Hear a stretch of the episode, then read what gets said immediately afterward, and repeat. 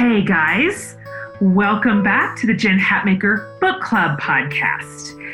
And if you're listening to this on our regular For the Love podcast feed, welcome. This is a sneak peek into the fantastic, fantastic fun we have behind the scenes at the Jen Hatmaker Book Club, which please, please join us over at jenhatmakerbookclub.com. We would love to have you in this community. Oh my goodness, like this interview is exactly why. It's no surprise who we have, obviously, my really good friend Kelly Corrigan, who I just adore. You're going to love this conversation, by the way. You're going to see why she's so special. Um, I'm happy that you're getting to hear her voice and hear her talk through the book a little bit and how she wrote it and why she wrote it. And she talks about some stuff she left out um, and how that's going to turn into its own content. Um, you know, Kelly is was my partner in crime in a recent tour. We were on the Tell Me More tour together and we had a blast. Um, I just really like her. Just in case you didn't already know this, like Kelly is a deal. Um, she's was called the voice of her generation by Oprah Magazine, and the poet laureate of the ordinary by HuffPost. And um, every single book she's written, there's four of them: Middle Place, Lift, Glitter and Glue, and Tell Me More is the fourth. Have been New York Times bestsellers. So Kelly lives right by Oakland, California, with her husband Edward from Arkansas and her daughters, um, Georgia and Claire. And so I asked her a bunch of your questions over the course of this interview. I told her a lot of the things that we've been talking about in our Facebook group, and um, she was she's just the greatest. And so I think you're going to love this. Whatever you thought of the book, you're going to enjoy this conversation. You're going to enjoy hearing from her. Um, and I'm so so pleased to welcome Kelly to the Jen Hatmaker Book Club podcast. So here we go. Okay. Hi, friend. Hi. How are you? you? I miss you. Same. Let's run Same. around out there together. What are what we doing? doing? Um, you just had a graduation. I did, and it was How amazing. Was it amazing? It was amazing. It was one of my most amazing weekends as a parent, for sure. And um, there were just so many nice surprises, um, most of which were on the order of like, there's so many people who love my kid. You know, like all these other moms were coming and saying, "Oh God, I'll never forget when Georgia got that goal. She was like, she had just fallen on the ground and she flicked it up into the net. And then this teacher who was so hard on her but loves her so much and is like blown away by her science abilities just threw her arms around me and we both started bawling. And so like to the idea that there are adults in the world who have observed your kid and loved your kid is so powerful. So it that was, that was the heart of it. And then, you know, she was really emotional, which, you know, I like that in a lady. Sure. And uh yeah, and then she did really well and we this just was just so fun. Did you feel emotional? Like how did you how do you do in those kind of moments? A lot of crying, Jen. Yeah, that's what I was getting. it's weird they just come those tears. Yeah, I mean, so it got it got funny at one point where I, I thought I was crying like, you know, like you would cry at a at a death or something, and I had I had to reel it back in a little bit because I could feel my face like, uh-huh. you know, was um, perhaps a little over dramatic, and you know, like in a in a situation where there's that many people, you know, a couple hundred people who are more or less my age, there's always somebody who comes up and says, "Oh, I love your books," blah blah blah, and then you sure. you forget, and then you become aware that like there are people in that room yeah. who might be aware of you eh, and your professional life, who might glance over at you when you're just splitting into pieces. like my face was like, I mean, I was going in 14 different directions. So yeah, it's hard to, you know, you know, you know that you're going to your kid's graduation. You know that has feelings around it. You know it's, you know, all the sort of stereotypical things. This is the end of a this chapter's closing and other all the things, but it is hard to put a finger on how it actually plays out the mm-hmm. amount of images that start running through your brain just that kid as a kindergartner and and then of course all these other kids that you know so well like mm-hmm. his or her friends and peers and their parents i mean it's just yes. a whole deal it has this sense to me i've graduated two kids now like look at us we're like a whole community and we graduated all these kids yep. look what we did yep. it's just it's pride and it's it's weirdly sad. I know we're not supposed to say that, but there's something a little bit sad about it because it's just mm-hmm. over mm-hmm. that part anyway. But anyway, I was watching you and I thought, look, it's a big deal. And you got another one right behind her, really. Yep. Yeah, she'll be a junior, so I have two more years. And boy, if she thought I was clingy before, now that I now that I've seen that thing go down, I'm just like, hey, hey, how you doing? You want to go get frozen yogurt? I'm like giving your mom a hug. Like both my kids went away to college, and so when they would come home, I mean, it, I was just like a stage five clinger. I yeah. just couldn't. I couldn't ratchet it down. I couldn't do it. Like, I just. They I'd call be, me smother instead of mother. so right. I just come in and sit on the foot of their bed, like, "Hey, yeah, you what you doing?" Weird smile, like you know that weird smile where you're like totally feeling your feelings, even in the absence of any kind right. of stimulus. You're like coming right. It's like a Tuesday. Feelings. Yeah. Yeah. Yeah. Um, okay, so let's get into tell me more because it's so fun. I wish you could have like I wish your eyes could peep into our um, our book club community, which is just growing by the day. It's big, and see all the conversations around this guy. I mean, it is it is robust. It is oh, every day.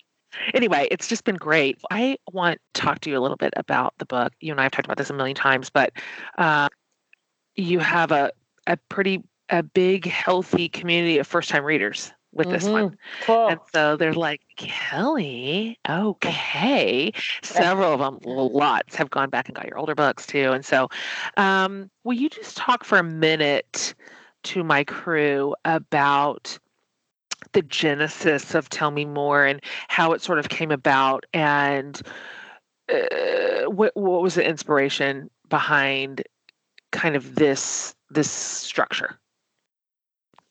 Sure, sure, sure. So, you know, I had this year where uh, early in the year my father died, which was totally fair. He was almost 85 years old, and it was a really a perfect exit uh, and then later that year, my friend Liz died, and she was only 46. She had three kids. They were uh, 8, 10, and 12. And, um, you know, that will really uh, make you wonder, like, if you really deserve to be here. Mm. And and it also makes it crystal clear that only thing one thing matters and it's how we connect to other people mm. and so then if that's the case if it really is if it really does just come down to these relationships mostly the long term or even permanent relationships then it's sort of fun to imagine like what does that require mm. like what do, what do adult relationships require us to be able to say to one another and to say to ourselves um, and so that was part of the context and then this very specific thing happened which which really got me wondering about exact words which is my husband and I were debating the difference between saying I'm sorry and saying I was wrong. I was wrong. And um, yeah. you know, my husband is a man. So he yeah. thought that saying I'm sorry was perfectly sufficient. Mm. Uh, and, and then I just was really dug in about how much humility is baked into the idea yeah. of saying I was wrong. And then what's come to me later, though, over the course of book tour and talking to people about it, is a thing that saying I was wrong, for instance, uh, does is it aligns both parties to a shared opinion about right and wrong. Hmm. Because it's saying like you if if you do something and I'm waiting and you say I'm sorry, that's like level one. Level two is you say I was wrong. And what that means to me is that you agree with my assessment of the hmm. situation. You're sort mm-hmm. of seeing it the way I'm seeing it. And we're going to agree in general that that thing, whatever that thing was that you mm. did, is wrong with us. Like in our mm-hmm. shared moral code, that's wrong.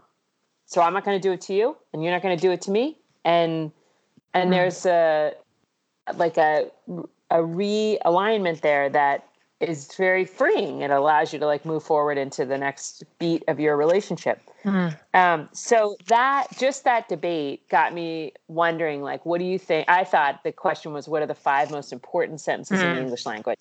Mhm. And I, so I started sniffing around for that, and that grew and grew, and then there were seventeen, and then there were, I Ah. was trying to push it back to nine, and then I was sort of like, why? You know, just let it be what it wants to be. Uh, and so then we ended up with twelve. Yeah. What were a couple that were on the cutting room floor? I didn't know you got up to 17. Do you remember? Well, Or did they roll into another one? Well, a huge, huge, huge, in fact, so huge that it had to be cut off and made its own thing, which is what will happen next for me in terms of publishing, is that I was one of the sentences I think we need to be able to say in adult relationships is you can go. Uh, And uh, so I was writing a lot because I had was had been writing at the time when my dad was dying yeah. and that section got very large and so much so that one friend who had was an early reader for me said this is like my favorite love story that i've ever read and it's all i want to talk about Mm.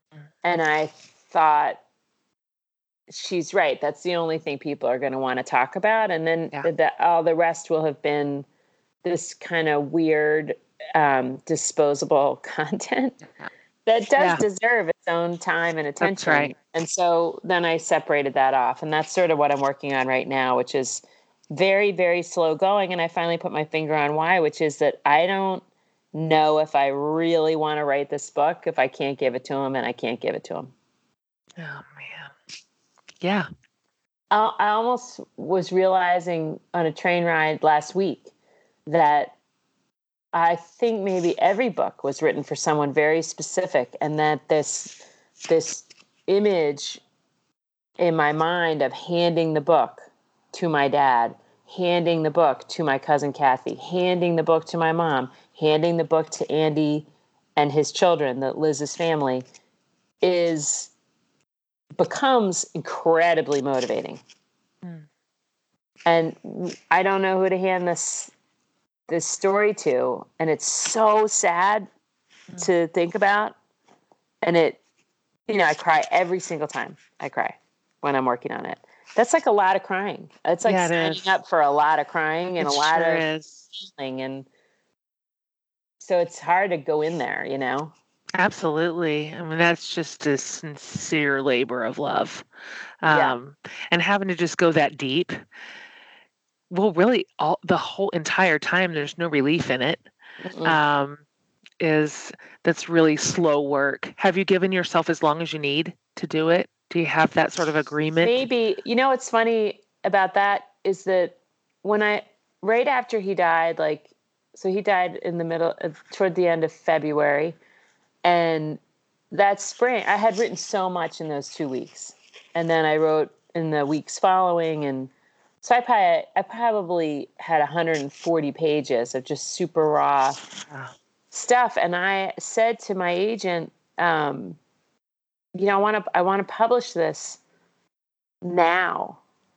And she said, I think you should wait and see what you learn over time. I think it'll make it like a richer, more useful book. And that seemed reasonable to me. But honestly, when I look back, I think, oh, I should have done it when I wanted to do it, when it was on fire for me, because the I don't actually have such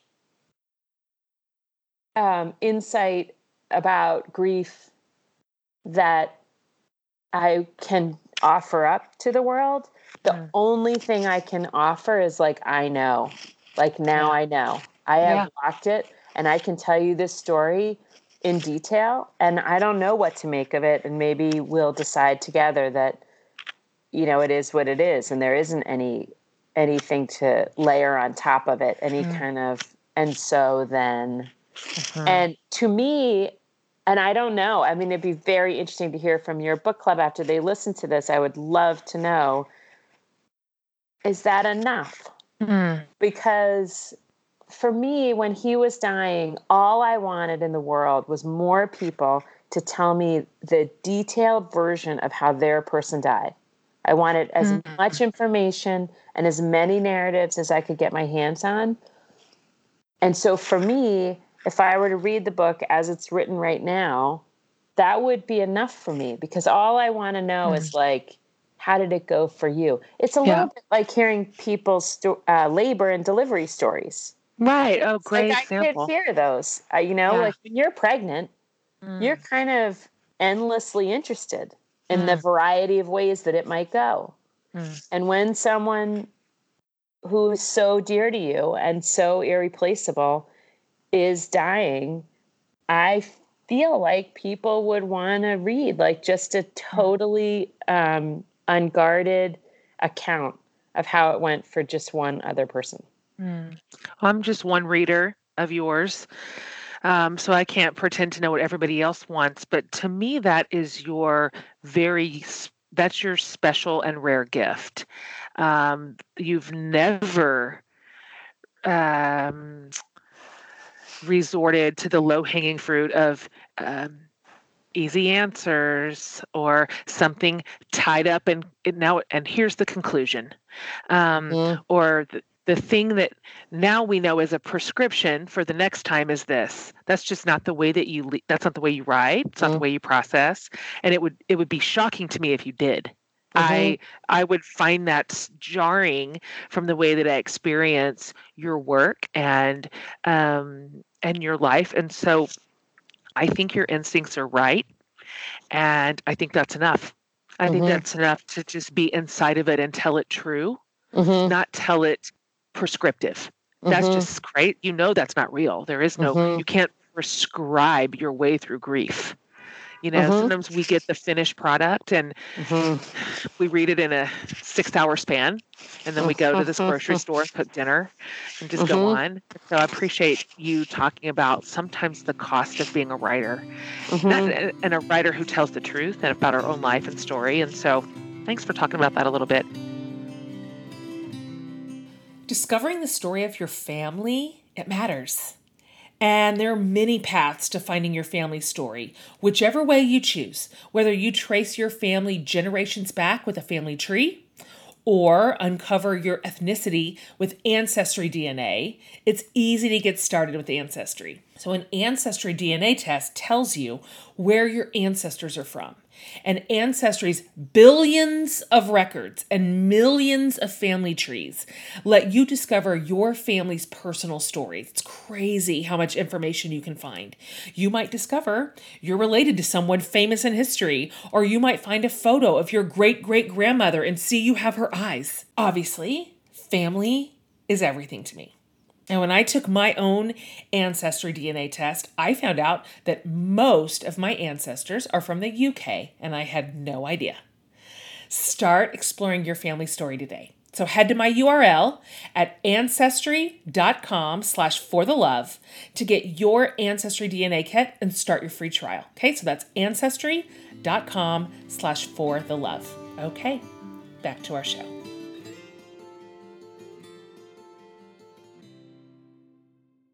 So if you were going back to tell me more, if you were thinking through like maybe the hardest chapter to write and the easiest chapter to write, mm. would it have been the one that you pulled? Would that have been the hardest one that you said this is, needs to be its own content? Or within the ones that you kept, was there another one you were like, whoa, I had to slog through that one? Or well, it was kind of like the hardest and the easiest ended up being the same one, which is Onward. Oh, so oh, yeah. that's what my readers are saying. Oh, really? It's uh, so, hitting everybody in the gut. Well, so it was completely different. So I have this friend. Uh, his name's Jim Morrison, and he is uh, extraordinarily open and insightful and sort of generous. And he lost his wife and both his children in a car in a plane accident. Gosh. Wow. And so and and he's kind of drawn to me and I was kind of drawn to him. And so I was telling his story. So Onward used to be like the Jim Morrison story, which mm-hmm. is also not unlike You Can Go, which is to say, probably deserves to be its own thing. It's mm. probably over going to overshadow everything else in here. but the thing, my friend Ariel, who I write about a lot in the book, who's a therapist and also just a wise woman who I spend a lot of time with, she was an early reader for me. And she said, I loved reading it. I was fascinated by it, but it's a reported story mm-hmm. inside a memoir. Yeah. I wasn't there. I didn't know him until after. I never met mm. his and she said if you had like somehow lived through it with him then it would feel more of a piece with the rest of the stories yep. which are all things that i either experienced experience with right. the person who was experiencing it when they were experiencing it mm. and so i worked really long and hard on that jim morrison story because i love him so much and i wanted it to be right for him and you know it's a delicate delicate matter and sure. and then when she said that, I thought, oh, she's right. I should take it out and do something else with it, maybe someday, or maybe just give it to him and let him have it, or I don't know what. And I haven't really done anything with it. I mean, you have given it to him. Um, and then it was this hole, and then the, because of the way Ariel put it, that like it, it, doesn't have to be a story about you, but you have to have been there. You have to uh-huh. interact with the person. Then it was like, oh my God, I can't believe it took me so long. To see that, of course, yeah, Onward should be a letter to Liz about her husband and her children and yeah. how they're moving forward. And then the whole thing came out in a single sitting, which you can totally. Did it really? But you wow. can feel it, right? Like yeah. there's nothing, there's no break. It's kind of breathless. Yeah it's not organized in a way that you know it's very organic and fluid and and um you know sometimes when you stop and start inside something a chapter or a story it can get kind of frankensteiny where you you know because your moods really affect your language and your sentence structure and the length of your sentences and yep. whether you're reading something poetic that day whether you're listening to like Patty Griffin or Bruce right. Springsteen, like, you know, it can be more muscular or more emotional.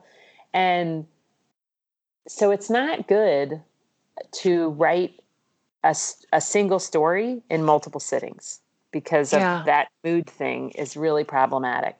And that onward, the way it is, is just exactly how it came out. And then I mm. sent it to Liz's very best friend, Jessica, and I sent it to Andy and they each had like two tiny things. Like Andy is so, her husband is so um, literal mm. that he, I had said something like uh, some spice that was in the beet juice that he was making with the kids that I was just like in the corner watching him, like, I cannot believe you're making juice right now. that drove you crazy when Liz got out that huge thing and just started like pushing oh, yeah. the carrots and beets through. Yeah. And then I had said like cardamom or something. And he was like, we don't use cardamom. And I was like, okay. okay. okay, good catch. Um, that would be dreadful if that right. were in there. Um, so anyway, yeah, that was the the hardest and the easiest and the best. Uh, for sure, it's yeah. The, for sure, it's the best writing in the whole thing because it's not even like writing. It's like, um, you know, it's like tapping a vein or something. It just yeah, absolutely. That's how we experience it as a reader, for sure. Like that is, um, boy, that's just your heart on a page. No, no question about it. Um, so and obviously, he, I must say, like Andy is such a rich and fascinating character. I mean, I'm I'm almost of the mind that just about everyone is. Mm. And our only loss is that we only we know so few people very very well, like oh. well enough to see what a rich and um, fascinating character each of us is. But we know Aunt, Edward and I know Andy. Like he's like we're brothers and sisters together, and so he, the things he was doing and is still doing in the wake of losing her. You know, you don't need any ornamentation. That's right. It's just like a litany, and and you know, like the the thing you mentioned um, about that huge metaphor that he used in her eulogy to talk about how the kids were in the spaceship and they yeah. were stuck in outer space but they could hear us like calling from Earth to see if they were okay, but we couldn't be in the spaceship with them. Yeah. And they had to use her force, like she's the force of the moon, like turn the corner and come back. And that they were trying to come back and they hoped to come back and they planned to come back. Mm. And, you know, of course you have to have that in there. And then I thought, I wonder if Andy. I mean, I, I didn't have like a super strong instinct there whether he would want that shared Mm. or not because I shared it. If you haven't gotten there yet, I shared it Yeah. in its entirety. I just Yep. took the whole thing from his Word doc. And he said, uh, I said, I, I want to put this in and I want to tell you why. I, I want to like fight to put this in because I do feel that it's going to be incredibly useful. I had not until that moment heard something, a description of grief that was as useful to me. And Yeah. everyone, the whole, I mean, there were 700 people there listening and nodding and it's so grateful to have it explained in a way that they could internalize it, maybe for the first time in their lives, like what the difference is between the mourning family and the, Mm. the, the outer ring of mourners. Yep. And um, so I had this long explanation, you know, like, as I'm wont to do. This is your and, uh, pitch. Uh-huh. And then he said, "Stop, stop, stop!" Like I would be so stoked if He you put did. that in there. And I was like, Oh. "All right, oh, surfer, I'm happy you told us that. stoked." And he said, "Stoked." I'm like, "You're gonna be stoked." Okay. He's from California. If I can make you stoked about something, Oh. I that makes me really happy. I'm so happy he um, felt that way. It's such a powerful piece of the whole, not just the whole book, but the whole story. And I ca- almost can't imagine it without it. I really can't. Yeah. Like, I, I held my breath the first time I I, read it. I don't think I breathed. I don't think I br- breathed one breath until I got to the end of his bit of writing. And I've just never heard anybody say it like that before, Right. ever. I'm like Right. you. I've been around death a lot, and it just it put some like some flesh on mm-hmm. it in a way that I'll, I just you can't forget it ever. This is what people are also saying. Club right now, they're like, I'll never ever forget that. I that is embedded now in my my memory and my ideas, and it does it. It throws out a little bit of a a soft place to land for people who are grieving and need something, just any a sentence even. Give me one Mm. sentence that can help me hang Mhm. on for another day or imagine a day in the future. And I think that's what that did. Give him our gratitude. We are grateful readers that he shared that with us. Well, we Um, did a couple readings together where he Ugh. stood up and delivered it, What? and uh, oh, I just got goosebumps. amazing.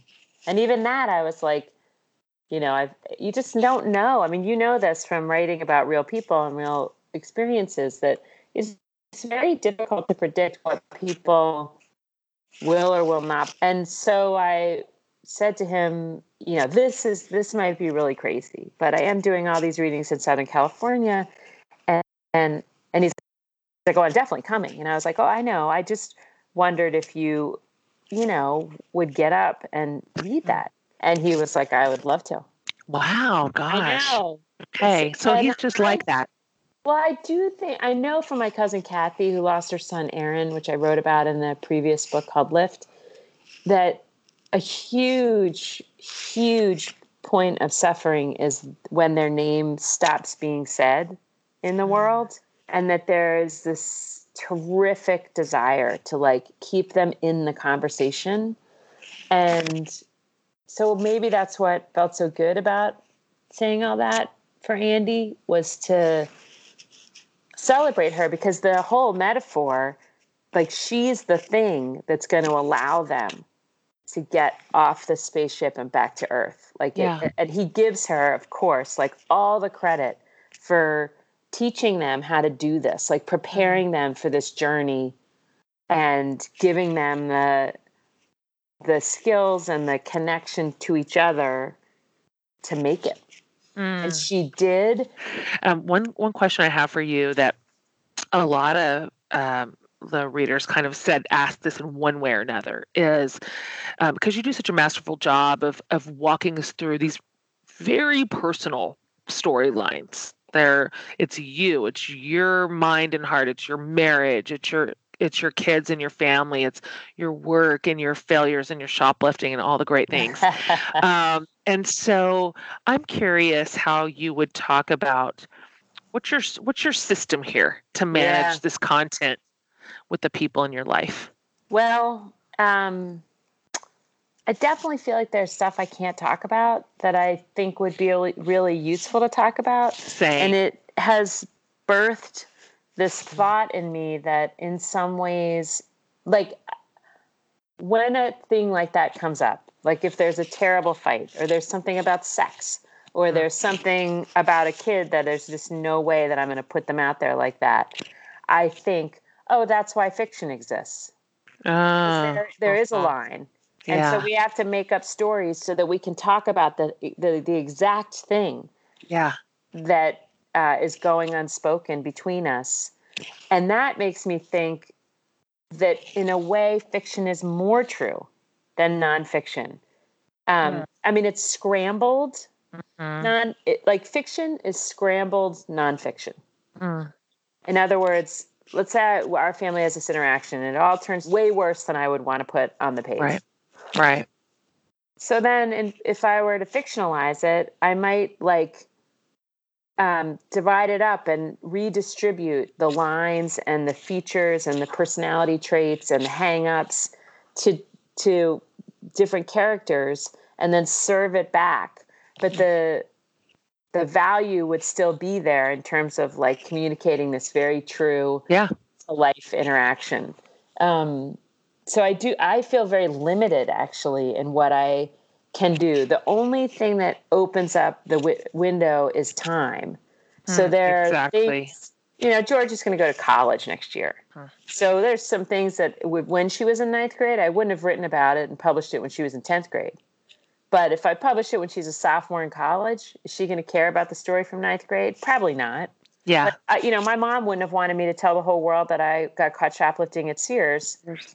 Except, you know, I was 50 when I told the whole world that, and That's happened when. I was 15. That's a great So- point. Time creates potential Yes. to tell certain stories. Um, but even still, there are stories that you just can't, you just can't tell. Can't. You know? Yep, I know. It's it's interesting as a writer also who I have a lot of things that have stayed in the vault out of obviously they're just they just should. That's appropriate, it's necessary. But as we hit these moments in our family, so and most of these are around a kid, but not all of them are.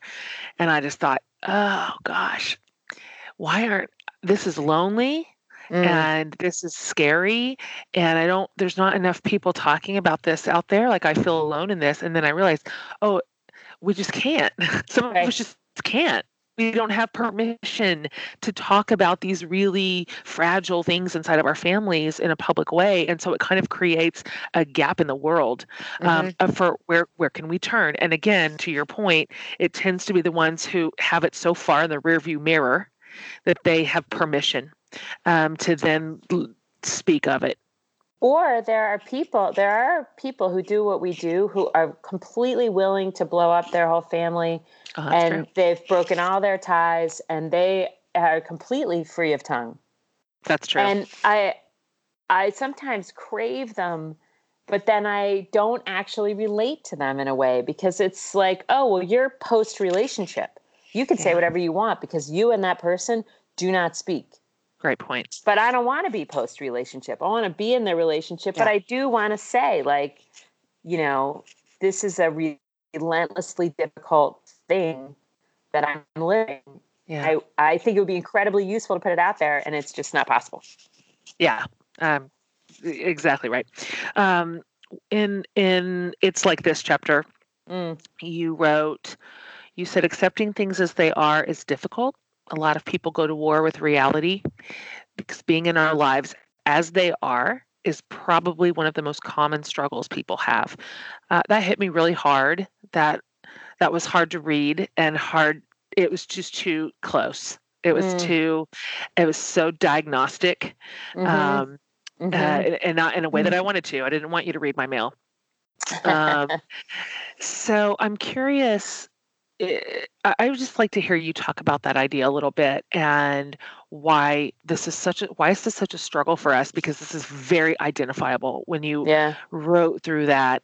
And I mean I am a just by nature constantly thinking about how to make things better always. Like Uh-huh. what can what, what can we add to the equation? How can we improve this situation? So this like being in our lives as they are is it's, it's weirdly hard it shouldn't be and yet it is I know.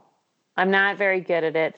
There's something, but I think I don't know. I listen to a lot of um, like neurobiologist podcasts. Like I'm always wondering if about our animal selves and how that's Uh-huh. affecting the way we're receiving the world and what is our biological nature and you know and like what would have been in our favor evolutionarily speaking and and then maybe that's why the machine does what the machine does.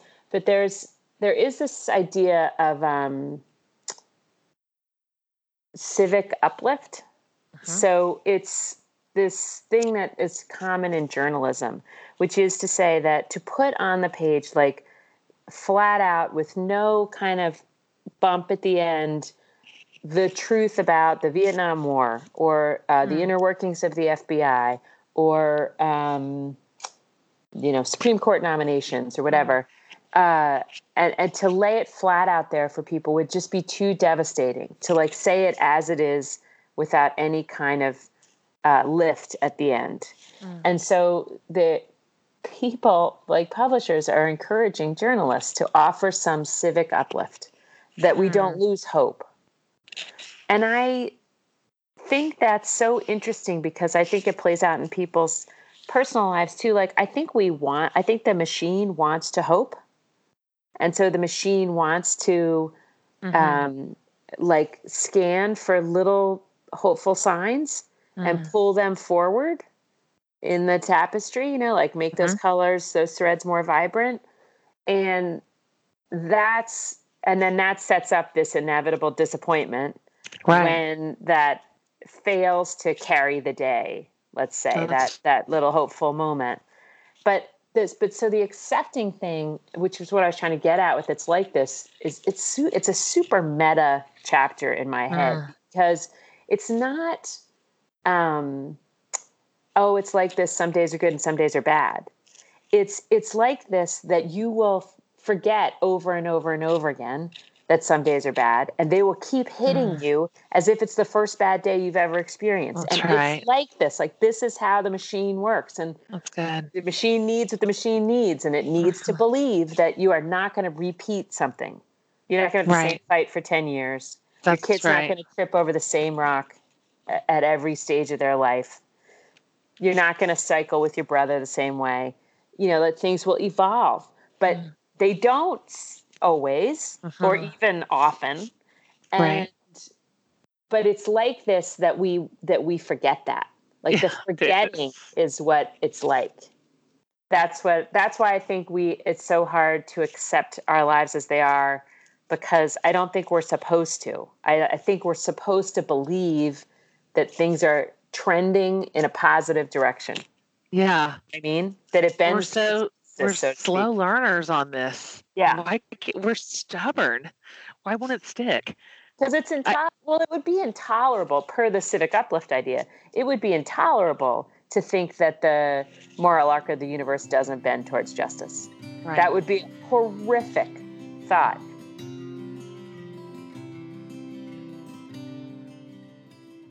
Do you remember earlier this year when I put out a book called Fierce, Free, and Full of Fire? In that book, I literally put everything I've learned about integrity at the halfway mark of my life, and hopefully, it has been a roadmap for my sisters. So, a few weeks ago, I realized I hadn't spoken about fierce in months.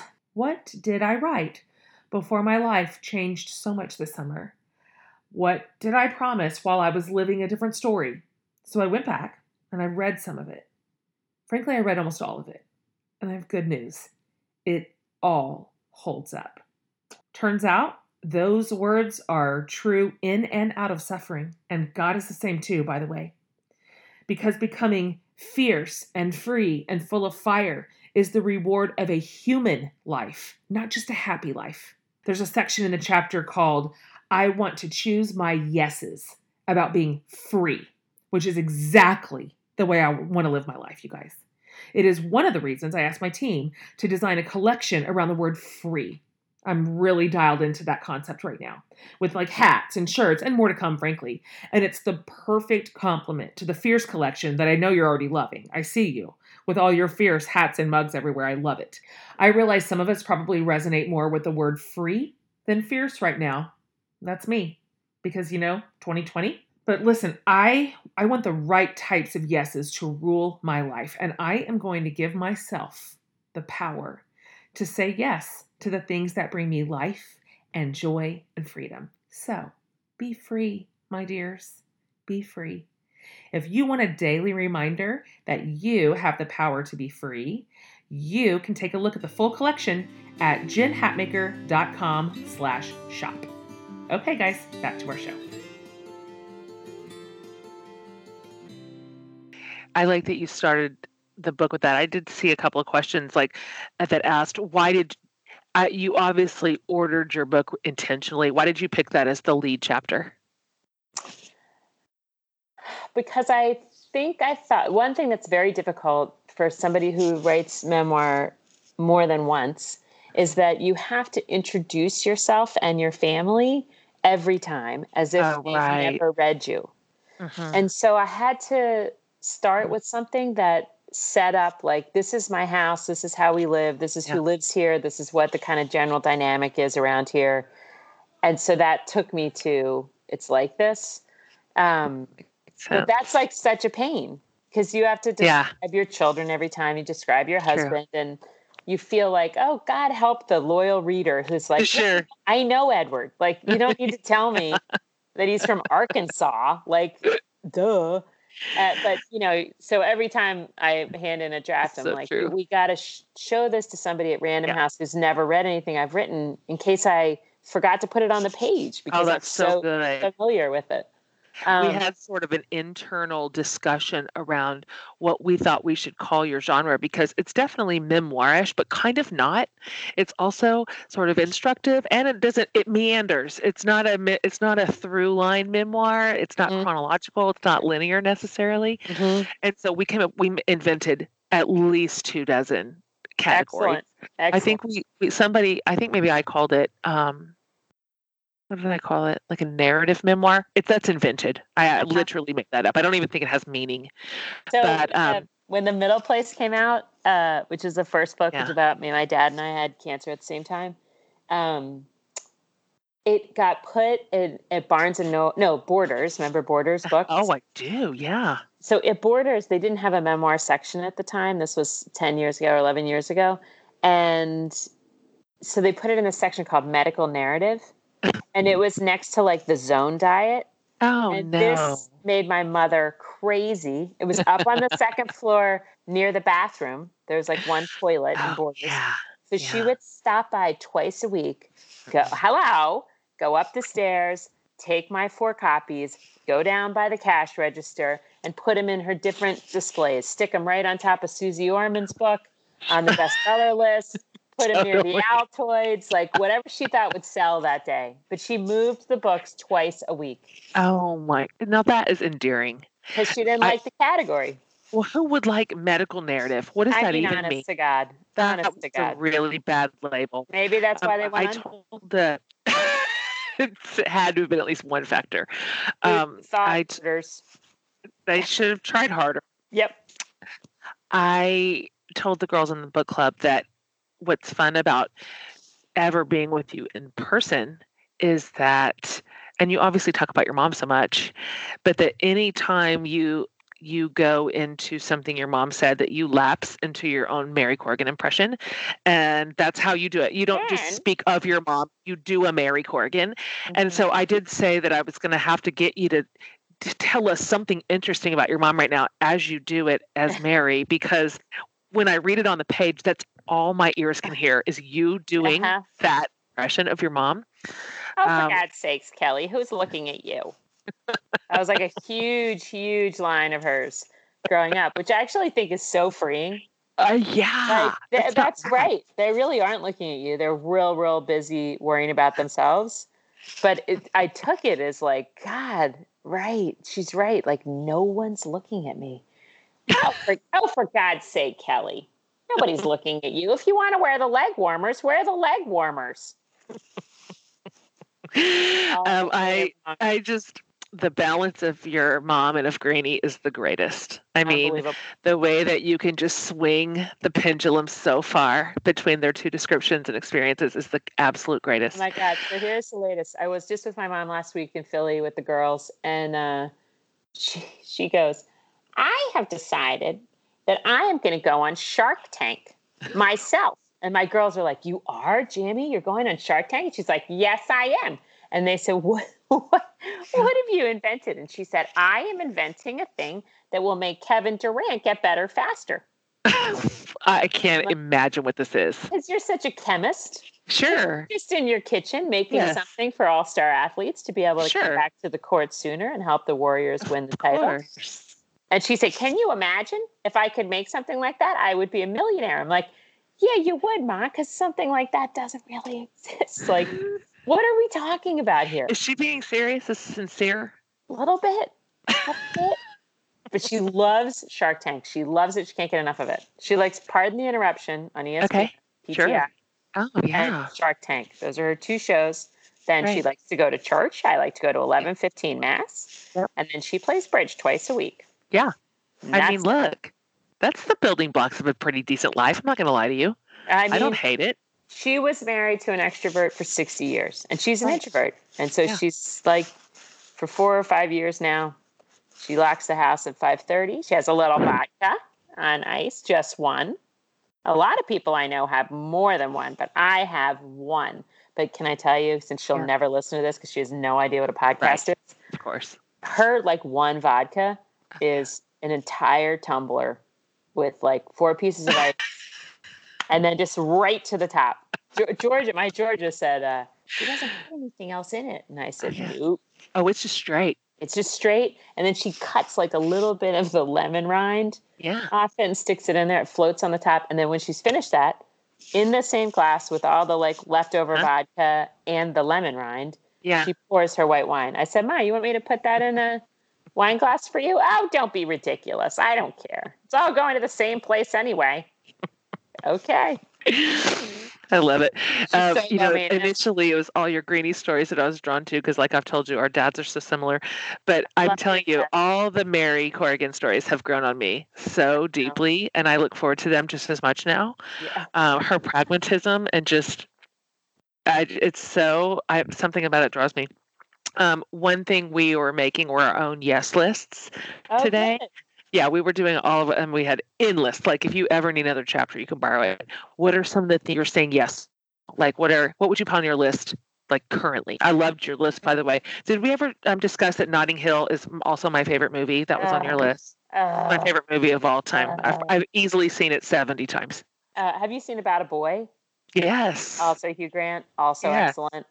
Uh, I like that brand of humor. I like that brand of humor and dialogue. Mm-hmm. Um, I bought these headphones. I bought these Bose headphones, and I think they cost like several hundred dollars. Yeah, I see them. They're nice. Well, I must say, like, that is enabling this podcast deep dive, and podcasts are really helping me shake loose. Like, if I get stuck and I'm in my house and I'm cranky and unproductive and, you know, kind of riddled with a sense of looming failure, Sure. Then I say, go listen to a podcast and walk around. So I listen to the New Yorker fiction podcast. Deborah Treisman, at, she's a fiction editor at the New Yorker, gets somebody to pick a favorite short story of theirs that they read in the New Yorker.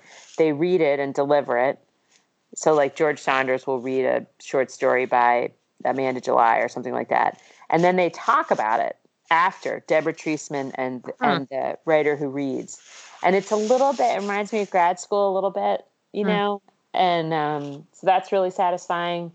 Um, I just read Jesmyn Ward Sing Unburied Sing. Oh, I just ordered that. You know what's a weird thing that I'm saying yes to is reading during the day Ew. is so weird that that would be even remotely off limits for me. But I, I remember so vividly after I had Georgia thinking, you can't just sit around and read.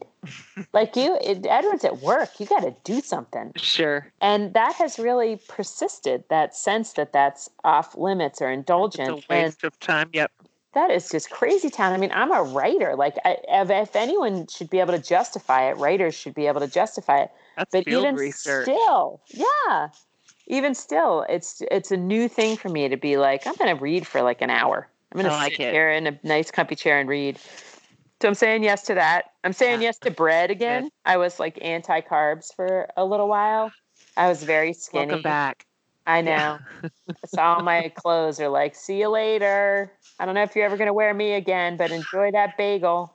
But bread is so good. Like I understand the how you made this decision. I really do. Because Bagels. I mean, how many more years do we have? I Yeah. know. You know, I know. just don't we want to eat the bread?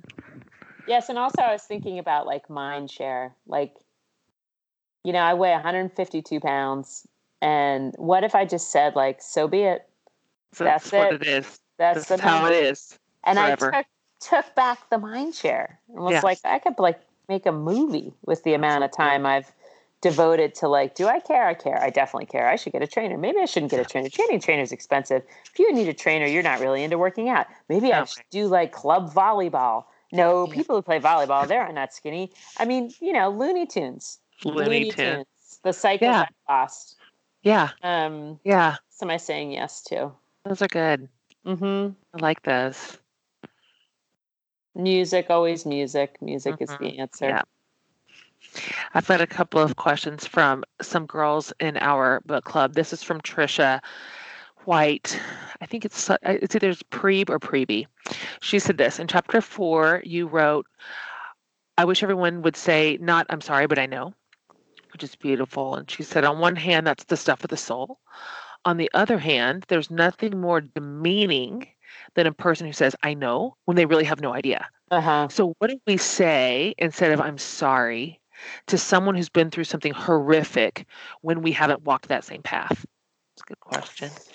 Well, here's just a thought. I mean, there there's some paths that are very very specific, but if you were to like roll it up to the general category in which it lives, that item that you're not able to relate to, you there's always the meta category that it's in that you definitely can relate to. So, like for instance, if Georgia says that she uh, was not invited to something, I mean that I could relate to directly. But let's say like she she came home and told me this funny story once when she was really young about how this girl in her class said something and everyone laughed and then like the next day she tried to say something very similar and nobody laughed Okay. and so i couldn't in that moment say i know i know exactly what that is but i certainly know um, what it feels like to feel that something is unjust Hmm. I mean, I certainly know what it feels like when things feel unfair. Sure. I certainly know what it feels like when you're kind of grasping at straws in terms of like how to express yourself and you're not able to find your lane. Mm. I I know what it feels like to feel like you weren't recognized for some small contribution. Um, so there might be more ways to know what someone's experiencing than just to have experienced the identical thing. Mm. That's good.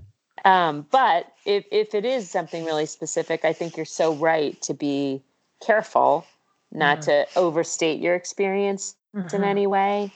Um, in which case, fault to tell me more, Mm. and I would just let them say Great, it all, good everything I want to say. Like, what else? Go on, tell me Yeah. more. Like, That's a great point. yeah, That comes alongside and says, I'm here to hear anything you want to say about it um, without yeah, and trying to patch it up. and I'm sorry is so. Um, I mean, it's a lot. It's certainly a lovely thing to say, and I'm not. You know, I don't want to over chastise it, but it is full of pity, know? and and pity is not as wonderful as companionship. And Good.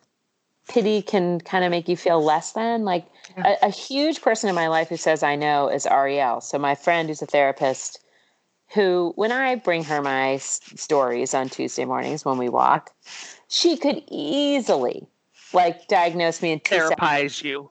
She probably doesn't even need to hear the end of the sentence before totally. she knows like more or less generally what I'm talking going to say to her. And she never says, "Oh, you shouldn't say that," or "Don't, oh, you don't feel that way," or "She's going to be fine," or "Don't worry." Like she doesn't say that. She says, "I know." Hmm. Oh my God, I know. Yeah. And the fact that she knows that she has that problem, that she has that worry, that she has that snag, that same thing that I have, is just like so. Um, it's, it's such a huge relief. It is and it's kind of empowering. It's like she's a really smart woman who is yeah. also like professionally an expert in these matters. And yeah. still she knows what I'm feeling like even if I quote unquote shouldn't be feeling that way. Absolutely. Yeah. It, it's not that anything gets solved or resolved or fixed or any of it, but just having that like Me Too thing right in the middle of it it, it, takes a lot of its power away almost. And, yeah, and uh, no waving it away. Like no, no, no, like, no, the the whole like, oh, don't worry about that. Sure. I hate that. Don't ever say that to me. Uh, I do that to my kids sometimes, and even as it's coming out of my mouth, I can't get it back in, and I, I just want to. That is so not helpful. So um, not helpful. It makes it feel stupid. It does um, and unseen and unheard, yeah. and it matters to them that day. It maybe it maybe won't even matter to them the next day. Right. But just being in it that that morning, I learned that. Tell me more. Taught me a lot about that. You know, I use that trick all the time. Um, one of our readers is Beth Britton, and she said, first, thank you, Kelly, for being with the struggles of parenting, dealing with the loss of loved ones in daily life. Um, how do you remember the lessons you've learned and that is the moment that my well earned my my hard fought wisdom sometimes slips through my fingers and i just go into like primal you know totally. primal mode. Totally yeah. totally. Totally. I mean i don't i'm not sure like what i what kind of grade i would give myself for remembering mm-hmm. this in, in in when i'm in the fight. I mean i might give myself like a three out of ten yeah, like a d.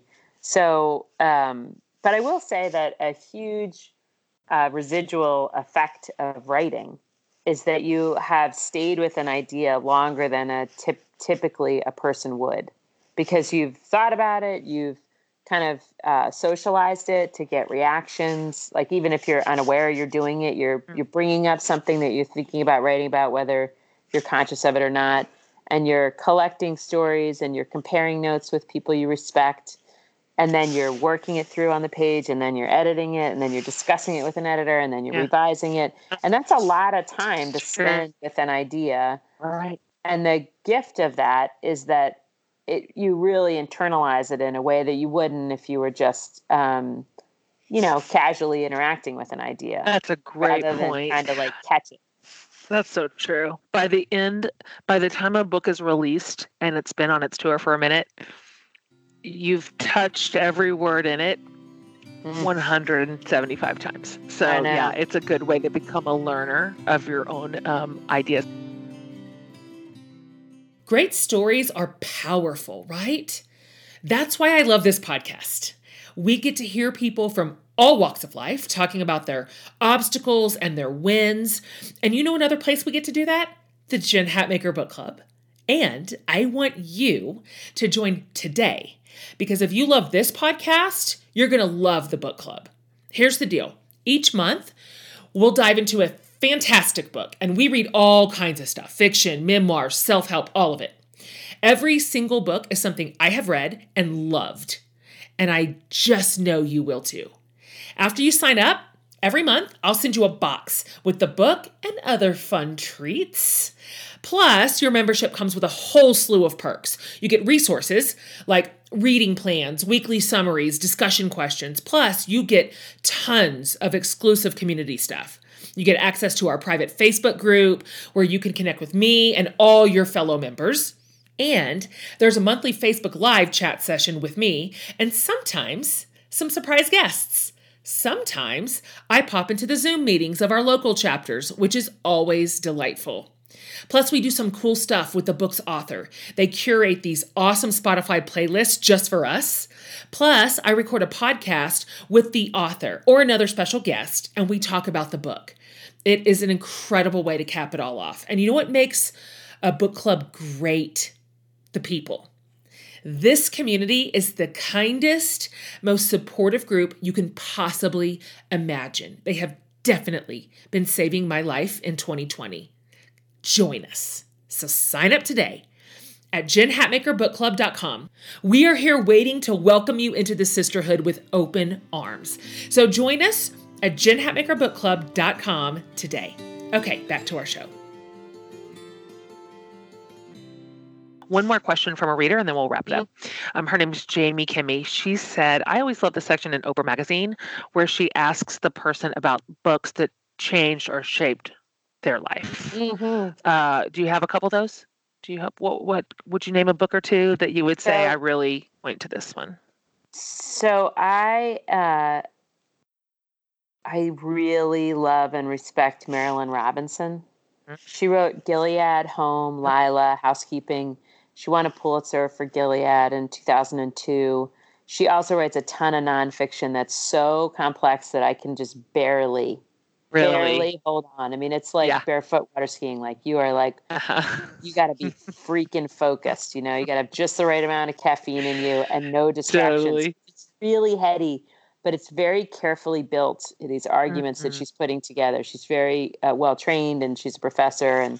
But her fiction, I think, is like for instance, Lila came out at the same time as um, Hillbilly Elegy. Oh yeah. And a lot of people were talking about Hillbilly Elegy, and and I kept saying like, if you want to feel poverty, mm. read Lila. Yeah. It will take you so much further. It, it's like if you want to experience it as close as you can without actually being hungry yourself, read Lila.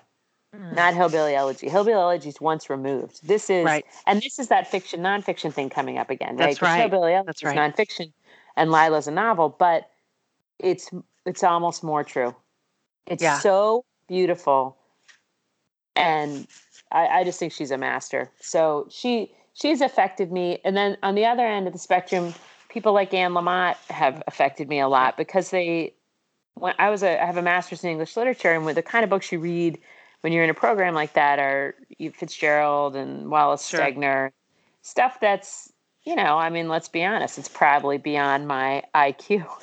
like I can read it, but I if I could write it, I wouldn't be writing what I'm writing. And and then and so I came out of that thinking, oh, well, the only way that I can live a life of books is to teach. Sure. And then I read Anne Lamott operating yeah. instructions. And I thought, oh, wait a minute, there's like a whole other category yeah of book out there that I love, that I yeah. find useful and meaningful and memorable uh, and affecting. And maybe this is where I could live. Yeah. And and so that was in terms of impacting my life, discovering operating instructions as a single woman who didn't know one thing yeah. about raising a baby or addiction. Sure. I thought, oh, wait a minute. Yeah. Maybe, maybe this is a whole field that I could play on too she laid some really important pavement for me too.